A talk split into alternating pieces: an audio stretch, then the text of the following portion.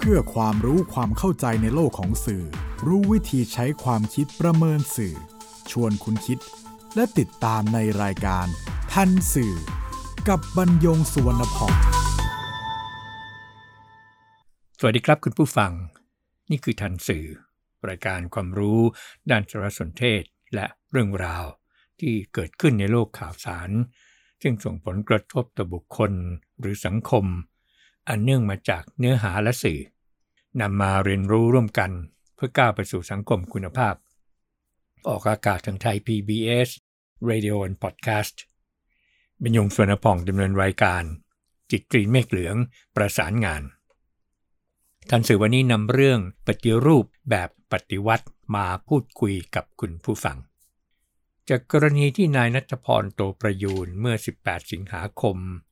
2563 ได้ยื่นคำร้องต่อสารรัฐธรรมนูญ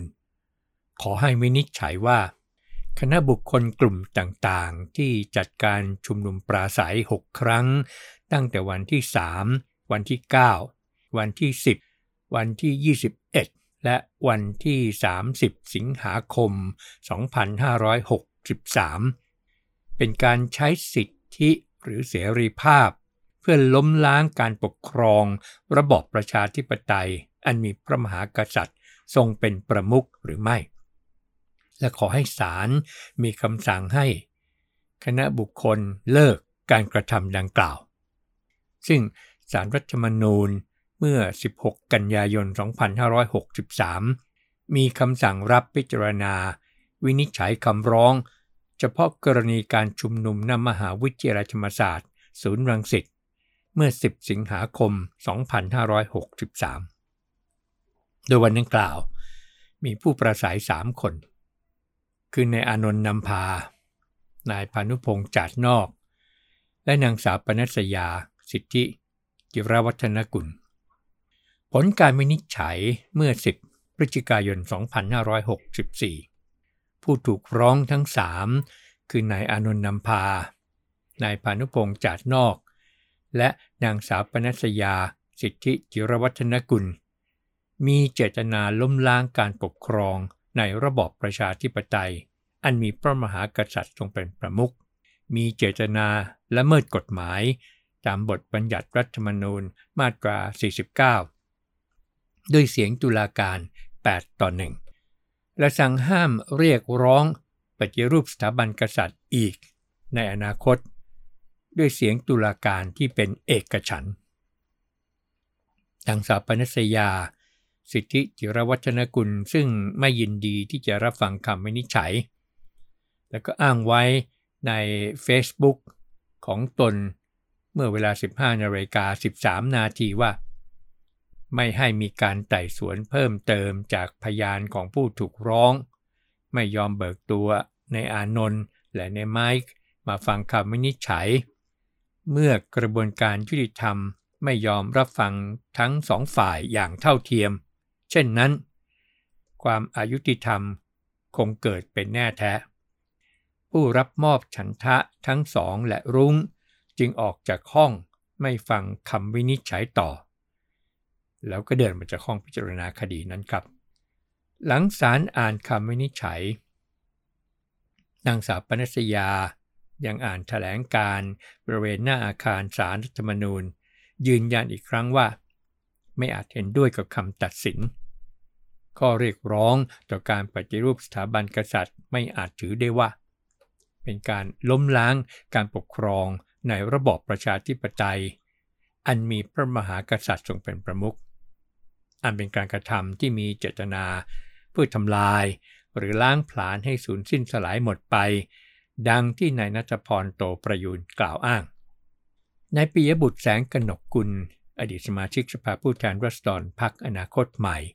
ที่ถูกสารรัฐธรรมนูญวินิจฉัยให้พ้นจากการเป็นสอสอโพสต์ใน Facebook เมื่อ 1 สิงหาคม 2564 ว่า ปฏิรูปแบบปฏิวัติทำข้อเสนอให้ radical ที่แปลว่าแรงนะครับ radical ที่สุด ก้าวหน้าที่สุดไต่เพดานให้มากที่สุด เท่าที่เป็นไปได้ ภายใต้ระบอบที่เป็นอยู่ พร้อมกับยืนยัน ยกระดับให้ข้อเสนอนี้เป็นข้อเสนอขั้นต่ำที่เราจะไม่ถอยไปมากกว่านี้ หากข้อเสนอนี้ไม่ได้รับการสนองตอบ สถานการณ์จะสุกงอมจนลื่นถลายให้ปฏิรูปกลายเป็นปฏิวัติ นี่คือปฏิรูปแบบปฏิวัติ ครับความเข้าใจที่เกิดขึ้นในตอนนี้โดยเฉพาะเด็กกับเยาวชน ที่รับสารผ่านบางสื่อ และบางคนโดยไม่ได้รับฟังคำวินิจฉัยของสารรัฐธรรมนูญอย่างละเอียด ก็เกิดความสับสนว่าทำไม แค่ปฏิรูปจึงกลายเป็นล้มล้างไปได้ ความสงสัยนี้ หากไม่นำมาคิดวิเคราะห์ต่อ ก็จะนำไปสู่ความเคลือบแคลง และก็คล้อยตาม โดยเฉพาะข้อความของนายปิยบุตรแสงกนกุลที่กล่าวว่า ปฏิรูปแบบปฏิวัตินั้น มันคืออะไรกันแน่ ปฏิรูป ล้มล้าง และปฏิวัติ ที่แท้มีความหมายอย่างไร เชื่อมโยงกันอย่างไร และถูกนำมาใช้ในการสื่อสารอย่างไร วันนี้ก็มาแจกแจงกัน เริ่มจากคำปฏิรูปครับพจนานุกรมฉบับราชบัณฑิตยสถาน หมายถึงปรับปรุงให้สมควร อย่างเช่นปฏิรูปบ้านเมือง และคำเดียวกันนี้ นางสาวปนัสยานำมาใช้เรียกร้อง ในการปฏิรูปสถาบันกษัตริย์ ซึ่งเธอถือว่าไม่ได้ล้มล้างการปกครองในระบอบประชาธิปไตยอันมีพระมหากษัตริย์ทรงเป็นประมุข และก็ไม่มีเจตนาทำลาย หรือล้างผลาญให้สูญสิ้นสลายหมดไป นางสาวปนิสยาเรียกร้องด้วยเนื้อหาอย่างไรสาระสำคัญอย่างนี้ครับ นับแต่คณะรัษฎรเกิดการอภิวัตเปลี่ยนแปลงการปกครอง โดยหวังว่าประเทศจะมีการปกครองระบอบประชาธิปไตย อันมีพระมหากษัตริย์ทรงเป็นประมุขอยู่เหนือ ระบอบการเมืองอย่างแท้จริง แต่หาเป็นเช่นนั้นไม่ พระมหากษัตริย์ยังคงทรงอำนาจแทรกแซงเหนือการเมือง เมื่อเกิดรัฐประหาร พระมหากษัตริย์ก็ทรงลงพระปรมาภิไธยแต่งตั้งหัวหน้ารัฐประหารรวมทั้งถ่ายโอนงบประมาณแผ่นดินเป็นทรัพย์สินส่วนพระองค์ ทรงใช้พระราชอำนาจนอกกฎหมาย แก้ไขรัฐธรรมนูญที่ผ่านประชามติ และให้สามารถเสด็จไปประทับนอกราชอาณาจักรได้ โดยไม่ต้องแต่งตั้งผู้สำเร็จราชการแทนพระองค์ รัฐบาลเผด็จการยอมสยบอยู่ภายใต้มือของพระมหากษัตริย์ โดยอำนาจของสถาบันพระมหากษัตริย์ที่เป็นประโยชน์ต่อพวกเขา เห็นได้ว่าพวกเขาเหล่านี้ สมประโยชน์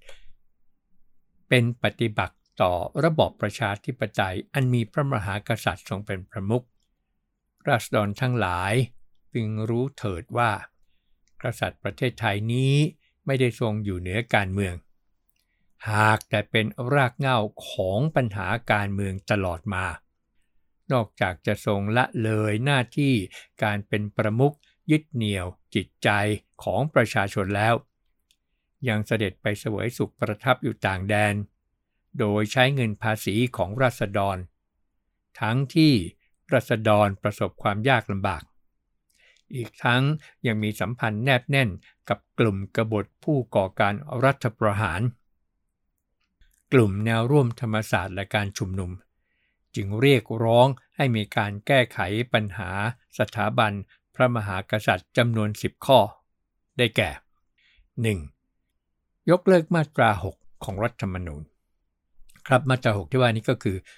องค์พระมหากษัตริย์ทรงดำรงอยู่ในฐานะอันเป็นที่เคารพสักการะ ผู้ใดจะละเมิดไม่ได้ครับ 2. ยกเลิกประมวลกฎหมายอาญามาตรา 112 ที่บัญญัติว่า ผู้ใดดูหมิ่นหมิ่นประมาท หรืออาฆาตมาตร้าย พระมหากษัตริย์ พระราชินี รัชทายาทหรือผู้สำเร็จราชการแทนพระองค์ ต้องระวางโทษจำคุก 3 ปีถึง 15 ปี อันนี้คือที่บัญญัติไว้ครับ แล้วก็เปิดให้ประชาชนใช้เสรีภาพ แสดงความคิดเห็นต่อสถาบันกษัตริย์ และนิรโทษกรรมผู้ถูกดำเนินคดี เพราะวิพากวิจารณ์ สถาบันกษัตริย์ 3. ยกเลิกพระราชบัญญัติจัดระเบียบทรัพย์สินพระมหากษัตริย์ พศ 2561 แล้วให้แยกออกเป็นทรัพย์สินส่วนพระมหากษัตริย์ กลับมาอยู่ภายใต้การควบคุมของกระทรวงการคลังเหมือนเดิม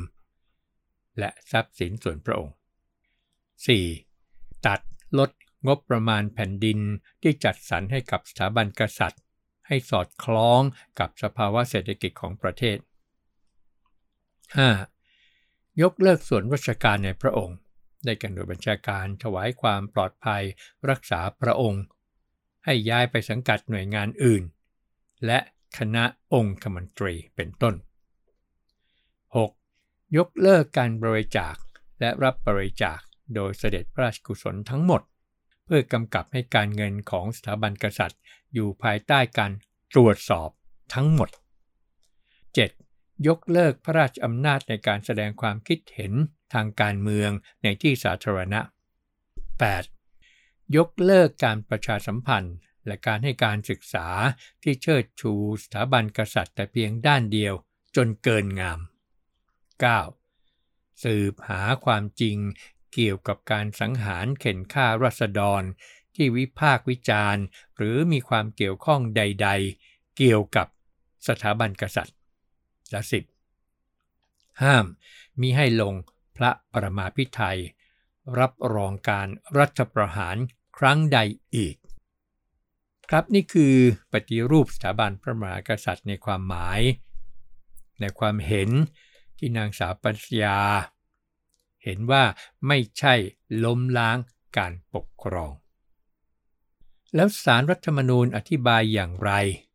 จึงวินิจฉัยว่า ล้มล้างการปกครอง ครับสารรัฐธรรมนูญเคยวางหลัก ตามคำวินิจฉัยไว้ที่ฉบับที่3ทับ2562 คือคำล้มล้าง ว่าเป็นภัยร้ายแรงต่อรัฐธรรมนูญ และระบอบการปกครองตามรัฐธรรมนูญที่สุดวิสัยจะแก้ไขให้กลับคืนได้ พร้อมกับอธิบายถึงการยกเลิกกฎหมายที่ห้ามผู้ใดล่วงละเมิดหมิ่นประมาทพระบรมเดชานุภาพ ว่าจะส่งผลให้สถาบันพระมหากษัตริย์ไม่อยู่ในสถานะที่เคารพสักการะ อันนำไปสู่การสร้างความปั่นป่วนและกระด้างกระเดืองในหมู่ประชาชน เป็นการใช้สิทธิเสรีภาพเกินความพอเหมาะพอควร ส่งผลกระทบ หรือเป็นอันตรายต่อความมั่นคงของรัฐ ความสงบเรียบร้อย หรือศีลธรรมอันดีของประชาชน และจะนำไปสู่การบ่อนทำลายการปกครอง ระบอบประชาธิปไตย อันมีพระมหากษัตริย์ทรงเป็นประมุขในที่สุด แม้หลังเปลี่ยนแปลง การปกครองปี 2475 คณะรัษฎรและประชาชนยังเห็นพ้องอัญเชิญให้ทรงเป็นสถาบันหลัก โดยเรียกรูปแบบนี้ว่าการปกครองระบบประชาธิปไตยอันมีพระมหากษัตริย์ทรงเป็นประมุข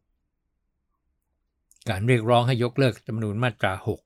6 ซึ่งเป็นบทบัญญัติที่รับรองพระราชอำนาจของพระมหากษัตริย์ ในฐานทรงเป็นประมุขของรัฐที่ผู้ใดจะกล่าว หรือละเมิดไม่ได้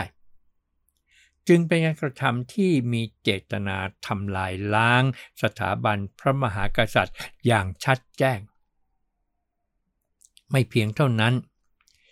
ยังมีการเรียกร้องโจมตีในที่สาธารณะ โดยอ้างการใช้สิทธิเสรีภาพตามรัฐธรรมนูญ ซึ่งนอกจากเป็นวิถีที่ไม่ถูกต้องในการใช้ ถ้อยคำหยาบคายแล้ว ยังละเมิดสิทธิเสรีภาพของประชาชนที่เห็นต่าง อันจะเป็นกรณีตัวอย่างให้ผู้อื่นทำตาม ยิ่งไปกว่านั้น ยังมีการดำเนินงานอย่างเป็นขบวนการ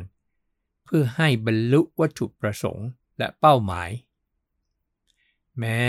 การปราศัยณเวทีธรรมศาสตร์จะไม่ทน ที่มหาวิทยาลัยธรรมศาสตร์ศูนย์รังสิตเมื่อ 10 สิงหาคม 2563 ผ่านพ้นไปแล้ว และในนัทพรโตประยูนได้ยื่นคำร้องต่อสารรัฐธรรมนูญแล้ว นางสาวปนัสยา นายอานนท์ และนายพานุพงศ์ก็ยังคงร่วมชุมนุมกับกลุ่มต่างๆ โดยใช้ยุทธวิธี เปลี่ยนแปลง รูปแบบการชุมนุม วิธีการชุมนุม เปลี่ยนแปลงผู้ปราศัย ใช้กลยุทธ์แบบไม่มีแกนนำที่ชัดเจน แต่มีรูปแบบการกระทำอย่างต่อเนื่องโดยกลุ่มคนที่มีแนวคิดเดียวกัน เป็นการกระทำที่มีลักษณะปลุกระดม ให้ข้อมูลที่เป็นเท็จก่อให้เกิดความวุ่นวายและความรุนแรงในสังคม สถาบันพระมหากษัตริย์ เป็นเสาหลักในการปกครองระบอบประชาธิปไตย การกระทำใด ๆ ที่มีเจตนาเพื่อทำลาย หรือทำให้สถาบันต้องสิ้นสลายไป ไม่ว่าจะด้วยวิธีพูด เขียน หรือการกระทำต่างๆ เพื่อให้เกิดผลเป็นการบ่อนทำลาย ด้อยคุณค่า หรือทำให้อ่อนแอลง ย่อมแสดงให้เห็นเจตนาเพื่อล้มล้างสถาบัน การกระทำของนางสาวปนัสยานายอานนท์และนายพานุพงศ์เป็นการอ้างสิทธิเสรีภาพเพียงอย่างเดียว ไม่ได้คำนึงถึงหลักความเสมอภาค พราดอนภาพ แสดงความคิดเห็น โดยไม่รับฟังความคิดเห็นที่แตกต่าง รวมทั้งล่วงละเมิดสิทธิส่วนตัวของบุคคลอื่นที่เห็นต่างด้วยการด่าทอ รบกวนพื้นที่ส่วนตัว ยุยงปลุกปั่น ด้วยข้อเท็จจริงที่บิดเบือนจากความเป็นจริง มีการใช้ความรุนแรงอย่างต่อเนื่อง บางเหตุการณ์ ยังเข้าไปมีส่วนจุดประกาย ในการอภิปราย ปลุกเร้าให้เกิดความรุนแรงในบ้านเมืองทำให้เกิดความแตกแยกของคนในชาติ ส่วนการยกเลิก การรับบริจาคโดยเสร็จพระราชกุศล การยกเลิกพระราชอำนาจ และการแสดงความคิดเห็นทางการเมืองในที่สาธารณะ เป็นข้อเรียกร้องที่ทำให้สถานะของสถาบันพระมหากษัตริย์ ไม่เป็นไปตามประเพณีการปกครองในระบอบประชาธิปไตยของชาติไทย ที่ยึดถือปฏิบัติกันตลอดมา ทั้งพฤติการและเหตุการณ์ต่อเนื่องจากการกระทำแสดงให้เห็นเจตนาซ่อนเร้น ไม่ใช่การปฏิรูป เป็นการใช้สิทธิ และเสรีภาพแสดงความคิดเห็นที่ไม่สุจริต และเมิดกฎหมาย และมีมูลเหตุจูงใจเพื่อล้มล้างการปกครอง ระบอบประชาธิปไตย อันมีพระมหากษัตริย์ทรงเป็นประมุขตามมาตรา 49 วรรคหนึ่งครับนี่ก็คือคำวินิจฉัยของสารรัฐธรรมนูญที่นำมาเรียนคุณผู้ฟังโดยสรุปเพื่อเปรียบเทียบกับความเห็นของนางสาวปณิชยาที่กล่าวว่า ปฏิรูป ไม่ใช่ลมล้าง มาถึงคำว่าปฏิวัติ ที่นายปิยบุตรแสงกนกกุล เป็นผู้ใช้คำนี้ในการชี้นำผู้ติดตามสื่อออนไลน์ของเขาพจนานุกรม ฉบับราชบัณฑิตยสถานอธิบายคำว่าปฏิวัติ หมายถึงการเปลี่ยนแปลงระบบ เช่น ปฏิวัติอุตสาหกรรม หรือ การเปลี่ยนแปลงระบอบ เช่น การปฏิวัติการปกครอง ก็ขออธิบายเพิ่มเติมจากที่พจนานุกรมบัญญัติไว้นะครับว่า ปฏิวัตินี่เป็นการเปลี่ยนแปลงทั้งหมดอย่างฉับพลันทันทีครับ อย่างเช่น การยึดอำนาจ และเปลี่ยนแปลงคณะรัฐบาลโดยฉับพลัน ที่จะรวมไปถึงเปลี่ยนแปลงการปกครองด้วยครับ ข้อความที่ในปิยบุตรแสงกนกกุลโพสต์เมื่อหนึ่งสิงหาคม 2564 ว่า ปฏิรูปแบบปฏิวัติทำให้ทำข้อเสนอให้ radical ที่สุด radical นี่แปลว่ารุนแรง ก็เข้าใจว่าในปิยบุตรเนี่ยอาจจะเลี่ยงคำภาษาไทยนะครับ แล้วก็ไปใช้ภาษาอังกฤษแทนว่า radical ปฏิรูปแบบปฏิวัติทำข้อเสนอให้ radical ที่สุด ก้าวหน้าที่สุดไต่เพดานให้มากที่สุด เท่าที่เป็นไปได้ภายใต้ระบอบที่เป็นอยู่ พร้อมกับยืนยันยกระดับให้ข้อเสนอนี้เป็นข้อเสนอขั้นต่ำที่เราจะไม่ถอยไปมากกว่านี้ หากข้อเสนอนี้ไม่ได้รับการสนองตอบ สถานการณ์จะสุกงอมจนลื่นถลายให้ปฏิรูปกลายเป็นปฏิวัติ นี่คือปฏิรูปแบบปฏิวัติ ซึ่งนายปิยบุตรได้ขยายข้อความนี้ในวันถัดมาคือ 2 สิงหาคม 2564 ว่า เป็นวิธีที่จะทำให้กระบวนการปฏิรูปสถาบันกษัตริย์เนี่ยเกิดขึ้นได้ นั่นคือ 1. มีข้อเสนอเป็นรูปธรรม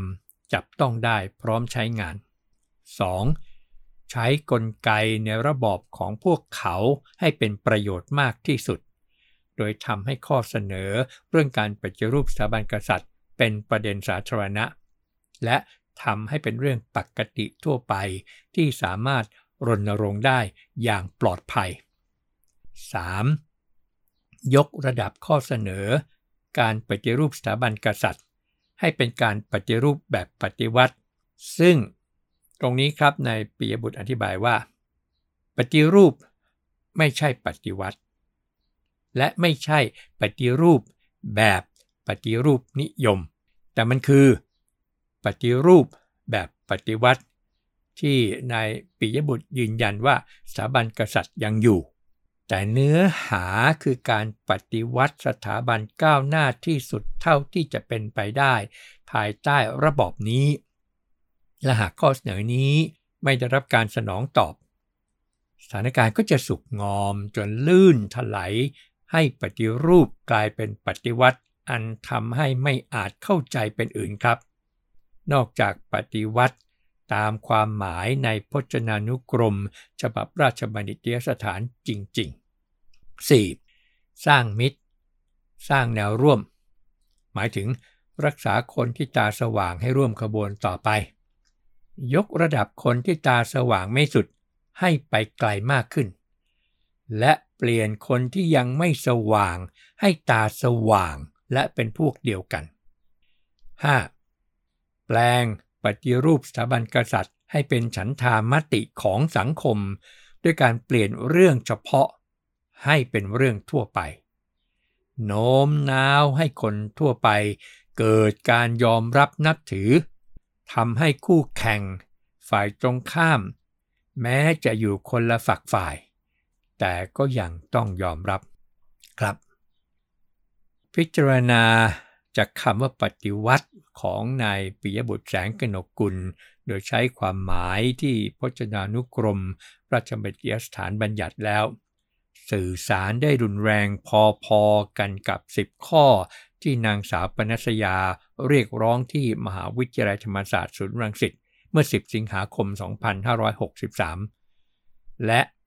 อาจจะแรงกว่าด้วยซ้ำไป ว่าไปครับ 10 ข้อเรียกร้องดังกล่าว นางสาวปนัสยาเคยให้สัมภาษณ์ BBC ว่า ไม่ได้คิดและเขียนขึ้นมาเอง